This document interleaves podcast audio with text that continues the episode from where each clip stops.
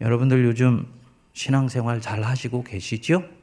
웃음의 의미는 무엇입니까? 신앙생활을 열심히 하긴 하는데 심령은 왠지 팍팍하고 컬컬하고 답답합니까? 정말 내가 예수를 믿긴 믿는데 제대로 믿고 있는 것인가? 이런 의문들이 여러분들 안에 한 번씩 일어나지 않습니까? 영혼이 구원을 받았다 하는데 예수님이 이런 내 신앙 수준 갖게 해주시려고 십자가에 매달려 죽으시고 부활하셨을까? 이런 마음을 갖고 계신 분들도 계실 것입니다. 오늘 말씀은 바로 그 부분에 대해서 우리가 깊이 귀를 기울여 들어야 되는 대목입니다. 바로 본문 말씀으로 한번 들어가 보시죠. 지난주 창세기 1장 28절과 창세기 9장 7절을 우리가 묵상하면서 생육하고 번성하는 것, 땅에 충만하는 것, 여러분들의 인생이 이 땅 속에서 창성하게 되는 것이 하나님께서 우리를 만드신 목적이라고 말씀을 드렸었습니다. 신약에 넘어오면 같은 질문이 반복이 됩니다. 왜 예수님이 인간이 되셔서 이 땅에 내려오셔야 됐고 예수님이 십자가에 매달려 죽으시는 극단의 고통을 받으시면서 우리에게 주시려고 했던 것이 무엇이었을까? 그리고 그분이 주시려고 했던 그것을 나는 지금 제대로 받아 가지고 있는가? 이 요한복음 10장 10절 말씀은 바로 이 부분을 우리에게 가르쳐 주시고 있습니다. 예수님이 우리에게 오셔서 우리에게 주시려고 하는 것, 그걸 말씀하고 있는 것입니다. 10절 보시면 도둑이 오는 것은 도둑질하고 죽이고 멸망시키려는 것 뿐이요. 도둑이 우리 집에 들어왔다면 그 도둑의 목적은 명확합니다. 우리 집에 있는 우리 물건을 훔쳐가고 그리고 자기의 뜻을 이루지 못하면 나를 해하려고 하며 그것으로도 만족하지 못하면 내 가족들을 파멸시키려고 하는 것. 그것이 도둑이 온 목적입니다. 이 도둑 마귀고 원수이지요. 나로 하여금 하나님의 은혜 가운데로 들어가지 못하게 하며 하나님의 은혜에 집중해서 살아가지 못하게 하며 하나님의 나라가 내 인생 속에서 이루어지지 못하도록 직접 간접적으로 방해하는 그 인격적 힘, 바로 마귀고 원수입니다. 그게 도둑이에요. 반면에 내가 온 것은 양으로 생명을 얻게 하고 더 풍성히 얻게 하려는 것이다. 나 예수가 이 땅에 온 이유는 내 양으로 하여금 나의 양떼, 나의 백성들, 나 예수를 구주로 믿는 사람들로 하여금 생명을 얻게 하고 그 이미 얻은 생명을 더 풍성히 얻어서 누리게 하려고 내가 너희들 가운데 왔으며 너희들을 위해서 십자가에 매달려 주었다는 것입니다. 여기서 이 생명이라는 말은 굉장히 중요한 단어입니다. 헬라어로는 조회라고 그러는데요. 조회. 이것은 본래 예수 그리스도 안에 있었던 것입니다. 그분 안에 생명이 있었으니 요한복음 1장 4절이 그렇게 시작하죠? 그 생명은 사람들의 빛이라. 예수 그리스도 안에 있었던 것인데 예수 그리스도로부터 흘러나와서 하나님의 백성들 속으로 유입되어 들어가면 죽어 있던 사람들이 살아나고 잠자고 있는 영혼들이 깨어나게 되면서 이 사람들 속에서 하나님의 은혜와 진리를 따라서 풍성하게 살아갈 수 있는 능력을 주는 그 무엇. 그게 바로 생명이에요. 이 생명은 알갱이가 아닙니다. 그러니까 손으로 만져지지 않아요. 눈에 보이지 않습니다. 다만 간접적으로만 볼 수 있고 경험할 수 있는 것입니다. 우물가에서 예수님을 만났던 사마리아 여인, 사람들 속에 시달리면서 살아서 사람들과 부딪히기 싫어서 대낮에 장렬하는 태양빛에서 살짝 물을 기르러 왔던 그 불쌍한 여자, 예수님을 만나서 대화를 하면서 그분 안에 있던 그 생명이 이 여인의 영혼을 흔들어 깨우게 되었습니다. 그래서 자기가 피해왔던 동네 사람들 속으로 치고 들어가서 내가 메시아를 만났다고 강력하게 외치게 만들었던 그 무엇? 생명이에요. 길가에 채인 돌멩이 같았던 아주 지극히 보잘 것 없으면서도 평범한 인생, 베드로 아닙니까? 그 베드로에게 예수님이 말씀하셨습니다. 지금은 네가 요한의 아들 시몬이나 장차 개바라 하리라. 개바는 번역한즉 베드로라. 시몬이 변하여서 베드로가 된다. 그런 일들이 어떻게 일어날 수가 있겠는가? 잠깐 예수님 만나서 변하는 것 같았어요. 죽어도 내가 주님을 배반하지 않겠습니다. 그러나 자기의 생존의 문제가 달린 문제에 딱 직면하니까 자기가 했었던 말 스스로 삼켜버리고 스승의 가슴에 못을 박았습니다. 그렇지만은 예수님의 안에 있는 그 무엇에 의해서 통째로 변화되니까 자기 목숨을 영원한 것을 향해서 온전히 드리고도 그 속에 기쁨과 감사와 찬양이 떠나지 않게 만들었던 그 무엇 생명입니다. 이거 예수님 안에 있는 거예요. 너는 모든 것을 버려두고 나를 따르라. 예수님 그 말씀 한 말씀 하셨는데 제자들은 그 예수님 속에서 무엇을 받는지 모르지만 집도 그물도 이때까지 살았던 삶의 흠척도 통째로 버려두고 예수님 따랐습니다. 낯선 사내인데도 그분을 따랐습니다. 무엇을 예수님 안에서 보았던 것입니까? 조회, 생명을 보았던 것입니다. 여러분, 우리가 여기까지 오면 여러분들이 굉장히 지금 먹먹할 수 있다고 생각을 합니다. 왜냐하면 교회를 다니는 사람들 중에서 예수를 믿는다고 하지만 아직 이 교회를 보지도 못하고 느끼지도 못하고 만지도 못한 채 신앙생활을 하고 있는 사람들이 너무너무나 많이 있기 때문입니다. 이 교회는 대단히 현세적인 것입니다. 하나님께서 이 땅에서 내가 여기에 있는 동안에 당신 백성들에게 간절히 주기를 원하시는 것입니다. 누리기를 원하시는 것입니다. 그리고 그것이 너무나 소중한 것임을 알기 때문에 이 조회를 경험한 사람은 다른 누군가에게 전하지 않고는 못 견디게 만드는 거예요. 전도하라 그러죠. 때를 어떤지 못 어떤지 복음을 전하세요. 그래서 우리가 열심히 전도 훈련도 하고 그래서 예수 믿으라고 전하는데 성도들 중에서는 자기가 무엇을 왜 전해야 되는지도 모르는 채 복음을 전하는 경우들이 있어요. 사실은 복음을 전하는 것은 명령이라기보다는 이 복음 속에 있는 능력, 생명의 능력을 내가 맛보면 자연히 전하고 싶어집니다. 여러분들이 백화점을 갔는데 너무나 값이 싸면서도 좋은 롤렉스 시계를 일주일 동안만 한정 세일 판매한다는 얘기를 봤다고 생각해 보세요. 어떻게 하겠습니까? 제일 먼저 달려가서 내 남편 불러오고 내 아내 불러오겠지요. 그리고 우리 집 식구들한테 다 전화를 할 거예요. 무조건 사라고. 왜입니까? 너무나 저렴하면서도 좋고 귀중한 것이기 때문입니다. 복음의 능력, 복음 속에 있는 능력, 이 생명 조회라는 것은 바로 그런 것입니다. 내가 이거 만나면은 내 소유를 다 팔아서 사고 싶은 마음이 들고요. 그리고도 좋으니까 다른 사람에게 안전하고는 못 견디게 만드는 것이 바로 이 조회입니다. 그렇기 때문에 이 조회라는 것은 한 영혼이 구원받아서 천국 가는 것만을 뜻하는 것이 아니에요. 그런 내세라는 좁은 안목 속에 갇혀 있는 것이 아닙니다. 당연히 존재의 중심인 영혼으로부터 시작되지요. 내 내면으로부터 시작되지요. 그렇지만 시간이 지나면서 거기에 머무러 있지 않고 내 인격 전체로 발산되어서 내 삶 자체를 온전히 삼켜버리고 내 가족과 내 공동체와 사회와 역사로까지 뻗어나가는 것. 그게 바로 조회입니다. 내면으로부터 시작됩니다. 그러나 내면에 국한되어 있지 않습니다. 여러분, 내가 온 것은 양으로 생명을 얻게 하고 더 풍성히 얻게 하려는 것이라. 근데 이 조회에는 이 생명에는 기쁨으로 가득 차 있습니다. 이게 조애와 영어의 조이는 서로 연결되어 있는 말입니다. 볼프 교수가 어저께 강의를 하면서 flourishing life, 번영하는 삶이 기쁨으로 넘쳐난다고 했지요. 왜 그럴까요? prosperity에는 기쁨이 없는데 flourishing life에는 기쁨이 있다. 왜 그럴까요?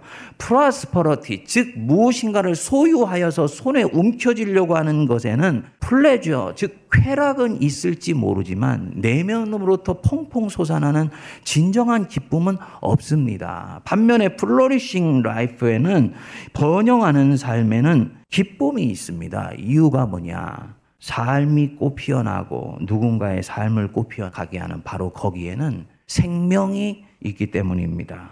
생명이 잉태되고 자라고 열매 맺는 역사가 여기에는 있기 때문에 고통스러움에도 불구하고 이상하게 거기에 기쁨이 있고 기대감이 가득 차 있습니다.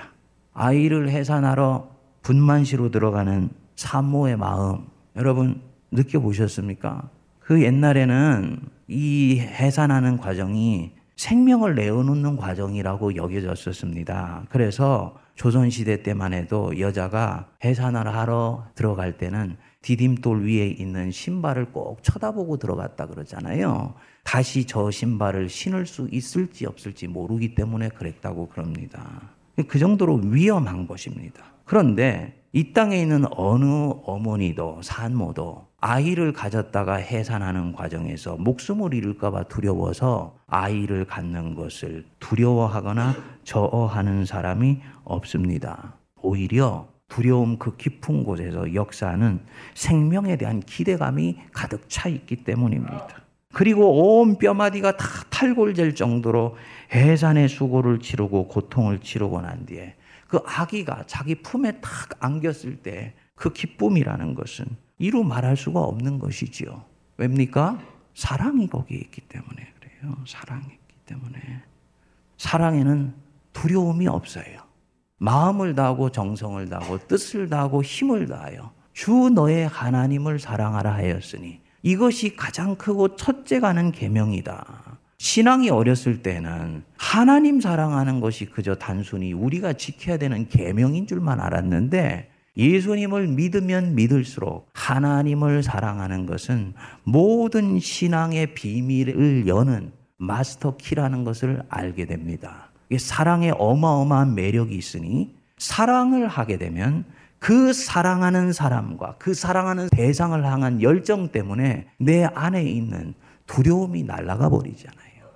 내가 이 아이를 사랑하는 마음이 너무너무나 간절하기 때문에 이 아이가 뱃속에서부터 나오는 것을 쏟아내는 고통을 치르면서도 나는 그것을 두려운 것으로 여기지를 않는 것이지요. 그래서 기쁨이 있을 수밖에 없는 것입니다. 요한일서 4장 18절에는 이렇게 말씀합니다. 사랑 안에 두려움이 없고 온전한 사랑이 두려움을 뭐 한다고요? 내쫓는다. 온전한 사랑이 두려움을 내쫓는다. 생명에는 기쁨이 있는데 그것은 내가 그 생명을 너무나 사랑하기 때문에 그래서 그 속에는 고난 속에서도 웃을 수 있고 아픔을 겪으면서도 그 아픔이 주는 고통에 나는 절대로 함몰되어 버리지 않습니다. 사랑하기 때문이에요. 제가 삶이 지루해지고 뭔가 의미도 보람도 없게 느껴질 때면은 한 번씩 보는 영화가 있습니다. 오래전에 나온 영화입니다. 1997년에 나온 라비타에 벨라라는 이탈리아 영화인데 우리 한국에 나올 때는 인생은 아름다워라는 제목으로 번역이 되었습니다. 여러분들 중에서 한번 보신 분들도 꽤 있으실 것입니다. 제가 영화를 다 보고 난 뒤에 제 가슴 속에 찾아온 마음이 눈이 시리게 아름답고 그래서 가슴이 저미는 영화. 영화는 크게 두 대목으로 구성되어 있습니다. 일부는 영화를 만든 감독이자 주인공인 귀도가 학교 교사인 도라와 사랑에 빠지는 내용으로 시작이 됩니다. 도라를 보자마자 귀도는 영혼이 얼어붙을 만큼 그녀에게 넋을 빼앗기게 됩니다. 한 사람에게 전 인생을 던지는 열정, 자기가 가진 유머와 마술과 온갖 기지를 사용하여서 사랑하는 여인에게 달려가는 그 순수하고 코믹한 사랑 얘기가 일부에 나오게 돼요. 이 귀도 사랑할 대상을 만났고 그 대상을 향해 자기를 통째로 쏟아부을 수 있으며 그 사랑이 짝사랑으로 끝나지 않고 서로의 삶을 풍성하게 해주는 결혼으로 이어진다는 면에서 이 귀도에게 인생은 아주 아름다운 것이었습니다. 아마 그녀를 만나지 않았다 할지라도 그에게 인생은 생명으로 가득 찬 아름다운 것일 것입니다. 왜냐하면 그는 작은 것 하나에서도 기쁨을 누리고 아름다움을 찾을 수 있는 마술사 같은 삶을 살아가는 사람이었기 때문입니다. 그런데 2부에 가면서 자기에게 다가오는 이 모든 시간과 모든 사람과 모든 순간에 행복을 가져다 주었고 자기도 행복했던 이 마술적인 삶에 엄청난 시련과 도전이 닥쳐오게 됩니다. 아름다운 인생을 살기로 다짐했던 휘도에게 삶이 얼마나 치열하고 때로는 얼마나 공포스러우며 심지어는 음험한 고통으로 가득 차 있는지를 보여주려고 작심이라도 하듯이 2차 세계대전이 터져서 그 어두움이 이 가정에게도 밀려오게 됩니다. 독일군에 의해서 그는 나치의 강제 수용소로 끌려가게 돼요. 이렇게 그가 경험하고 부딪히는 세상은 대단히 끔찍한데 휘도는 그가 태어나면서 살기로 작정한 삶, 자기 인생을 꽃피우는 삶을 거기서도 계속 살아가는 거예요. 아무것도 모른 채 철없이 수용소에 같이 온 자기 아들, 그 아들을 죽음으로부터 보호하기 위해서 그리고 그 천진난만한 아이에게 어른들이 만들어준 살벌한 전쟁터에 상처를 주지 않기 위해서 이 아이에게 거짓말을 합니다. 이곳은 수용소가 아니고 너하고 나하고 사람들하고 게임하는 곳이야.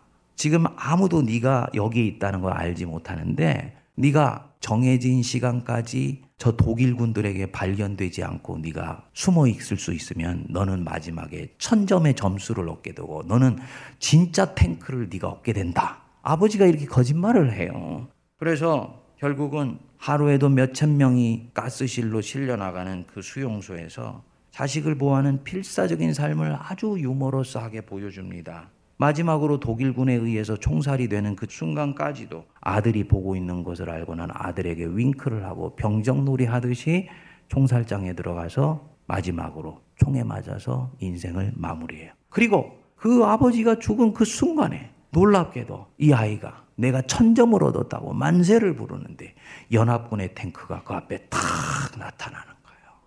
아들이 나가서 이 이야기를 철이 들어서 아버지가 그때 자기에게 무엇을 했는지를 알게 되면서 수기로 쓰게 되고 그것이 이 인생은 아름다워의 시나리오로 만들어지게 됩니다. 여러분, 저는 이때 이 영화를 보면서 주인공 귀도에게 그렇게 말하고 싶었어요. 귀도, 당신은 인간을 비참하게 만드는 이 세상과 지금 전쟁을 하고 있는 것이요. 세상은 죽음으로 가득 차 있으며 우리에게 준 하나님의 생명을 한없이 초라하게 만드는 것 같지만은 그래서 거기에 상처에 독이 오른 나도 세상 속에서 이제 기쁨 같은 것은 없어지고 내가 받은 상처에 대해서 되돌려 주겠다라는 마음으로 세상의 도끼를 마구마구 뿜어대고 있지만 당신은 바로 그 세상에 대해 인간의 삶이 고난 속에서도 얼마나 아름답게 꼽힐 수 있는지 한 사람의 영혼이 얼마나 아름답게 생명을 갖고 가며 자기 삶을 충만하게 할 수 있는지를 당신은 지금 시위하듯이 보여주고 있는 것이요. 저는 이 사람이 바로 예수 그리스도께서 걸어가신 인생의 길에 흔적을 갖고 있는 사람이라고 봅니다. 여러분, 우리는 예수를 믿는다 하면서 십자가에 매달려 죽으시기 위해서 그리로 걸어가신 그 예수님을 묵상하면서 목사님, 예수 믿고 사는 것 때때로 너무 힘들고 버거워요. 예수님 뜻대로 순종하는 것 때때로 너무 고통스럽습니다. 라고 얘기를 합니다. 근데 여러분 잠잠히 생각해 보세요. 예수님이 공생의 마지막에 십자가를 향해 걸어가실 때 그분의 마음속에 무엇이 움직이고 있었고 무엇이 역사하고 있었을까요? 그분이 걸어가고 싶지 않은 그 길을 하나님의 명령이기 때문에 억지로 뚜벅뚜벅 골고다를 향해서 걸어가셨을까요? 아니죠. 예수님이 진정으로 만백성을 사랑하는 마음에 가득 차서 자기 속에 있는 그 사랑을 부인할 수 없어서 그 백성들이 하나님께로 돌아오게 하는 유일한 길이 이 길이라는 걸 알고 있었기 때문에 십자가로 걸어갔다면 예수님은 그 골고다를 향하는 그 걸음을 마치 가기 싫은데 억질로 떠밀려가는 그런 순환자의 고행과 수행과 고통의 걸음으로 걷지 않으셨을 것입니다. 마치 죄 많은 인간인 우리도 어머니로서 자녀를 잉태하기 위해서 기쁨으로 분만실을 들어가는데 예수 그리스도께서 만백성을 잉태하는 생명 역사를 만드시는 일에 우리가 생각하듯이 무거운 발걸음으로 터덜터덜 납덩어리를 짊어지듯이 가셨겠느냐는 것입니다. 어떻게 가셨을까요? 기쁨과 감사와 찬양함으로 그 걸음 걸어가셨을 줄 믿습니다. 마지막으로 인간으로서 가진 한계를 뛰어넘지 못해서 그 겟세만의 동산에서 기도하셨지만 그 기도 속에 있는 마음은 예수님의 십자가의 길을 보여주는 주된 정서가 아니었던 거지요. Julian of Norwich는 중세 여성 신학자는 얘기하기를 예수님이 십자가를 향해 가는 길은 우울하고 낙심되며 아주 고통스러운 걸음이 아니고 그것은 happy journey였다. 행복한 여행길이었다. 라고 얘기를 합니다. 저는 전적으로 동감합니다. 이유가 뭐냐? 예수님을 믿으면 믿을수록 하나님을 알게 되면 알게 될수록 그분은 대단히 내가 신뢰할 만한 분이고 내 영혼을 가져갈 만한 분이며 매력적인 분이세요. 아멘 하십니까? 아멘이 완전히 초토화되셨는데 실제로 그래요, 여러분. 하나님을 제대로 여러분들이 알면 알수록요, 그분이 가진 성품과 속성과 나를 대하시는 일관된 마음 때문에 나는 그분께 마음을 빼앗길 수밖에 없습니다. 그리고 그 마음을 빼앗겼기 때문에 나는 억지로 사랑하는 것이 아니라 믿음의 세월이 깊어갈수록 대단히 자원하는 마음으로 내 인생을 그분께 드리고 싶어진다고요.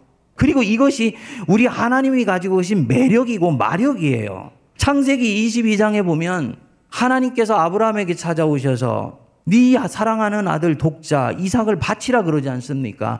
하나님은 아브라함이 이 이삭을 얼마나 사랑하는지 알고 있습니다. 그래서 독자라는 말을 굳이 썼어요. 키에르케루가 바로 그 장면을 보고 얘기를 합니다. 이것이냐 저것이냐라는 책에서 그 말을 들은 그 밤에 아브라함은 이때까지 사는 동안에 가장 길고도 고통스러운 밤을 보냈을 것이다. 저는 옛날에는 그렇게 생각했는데 지금은 그렇게 생각하지 않습니다. 아브라함에게 중요한 것은 하나님이 내게 그런 명령을 내리셨다라는 사실이 아니고 지금 내게 말씀하시는 그분이 내가 이때까지 만났으면 내가 신뢰하는 여호와 하나님 맞는가? 이것만 확인되면 나머지는 하나님 앞에 그분을 전적으로 신뢰하고 그분을 전적으로 사랑하기 때문에 주님의 뜻대로 아들을 드릴 수 있습니다. 왜냐? 사랑하기 때문이에요. 아들보다도 이미 하나님을 더 사랑하기 때문에 이 아브라함은 그 길을 선택할 수 있어요. 그리고 하나님은 아브라함이 그렇게 할 것을 100% 믿으셨습니다. 감당치 못할 시험을 허락지 아니하시기 때문입니다. 만일에 22장에 나오는 그 이삭을 바치는 사건이 창세기 15장이나 16장에 나왔다면 스토리가 전혀 다르지요. 아직 초짜 믿음이고 하나님을 전적으로 신뢰하지도 못하고 사랑하지도 않기 때문에 이 아브라함은 심각하게 갈등했을 거예요. 실족할 수도 있었을 것입니다. 그렇기 때문에 하나님은 아브라함에게 15장이나 16장에서는 그런 시험을 주시지를 않는 것입니다. 25년 기다렸던 아들을 자기 손에 주시는 것을 보고는 바랄 수 없는 중에 바라고 없는 것을 있는 것으로 만드시는 하나님이라는 것을 이 아브라함이 비로소 배웠기 때문에 하나님에 대해서 이 사람은 완전히 모든 것을 다 드릴 수 있는 믿음으로까지 나간 것을 보시고 그 하나님이 시험을 주셨던 것입니다. 뭘 말씀드리느냐? 사랑하는 여러분, 진정으로 내 인생이 꽃피고 내게 주신 생명이 충만하기를 우리 하나님 원하십니다. 그리고 그 생명이 꽃피기 위해서 가장 중요한 것은요. 하나님을 사랑하는 거예요. 하나님과 멀리 떨어져 있으면서 우리는 우리 생명을 꽃피우고 싶어 합니다. 마치 집 나간 둘째 아들처럼 하나님이 내 가까이 있는 것은 대단히 성가시고 무엇인가 자꾸 내게 간섭하게 하는 것 같으며 성경 66권을 통해서 끊임없이 내게 하라고만 말씀하실 뿐이지 내 인생을 꽃피우는 것과는 전혀 상관없는 방향으로 나를 몰고 가는 것 같아요. 그러나 절대로 그렇지 않습니다. 하나님을 알면 알수록 그분이 내게 명령하시는 것은 옳은 것일 뿐만 아니라 내게 좋은 것이기 때문에 내게 말씀하시라는 것을 알게 됩니다. 그분이 내게 명령하실 때는 그게 곧 내 인생을 꽃피우는 걸음이라는 것들을 점점 학습을 통해서 배우게 되기 때문에 마지막에는 생명의 원천이 되시는 그분 옆에 바짝 붙어 있을 때만 우리 인생은 꽃을 피우며 열매를 맺을 수 있다는 확신에 이르게 되는 것이지요. 사랑하는 여러분, 생명의 원천이 되시는 우리 하나님 견고하게 붙드셔서 양으로 생명을 얻게 하고 더 풍성히 얻게 하려고 이 땅에 오신 우리 주 예수 그리스도의 그 은혜를 경험하며 주님이 우리에게 오셔서 주신 그 놀라운 생명의 선물을 마음껏 누리고 향유하며 다른 사람들에게 나눌 수 있게 되기를 주님의 이름으로 축복드립니다. 기도하겠습니다. 하나님 아버지 은혜를 감사합니다. 도둑이 오는 것은 도둑질하고 죽이고 멸망시키려는 것 뿐이요. 내가 온 것은 양으로 생명을 얻게 하고 더 풍성히 얻게 하려는 것이라 하였습니다.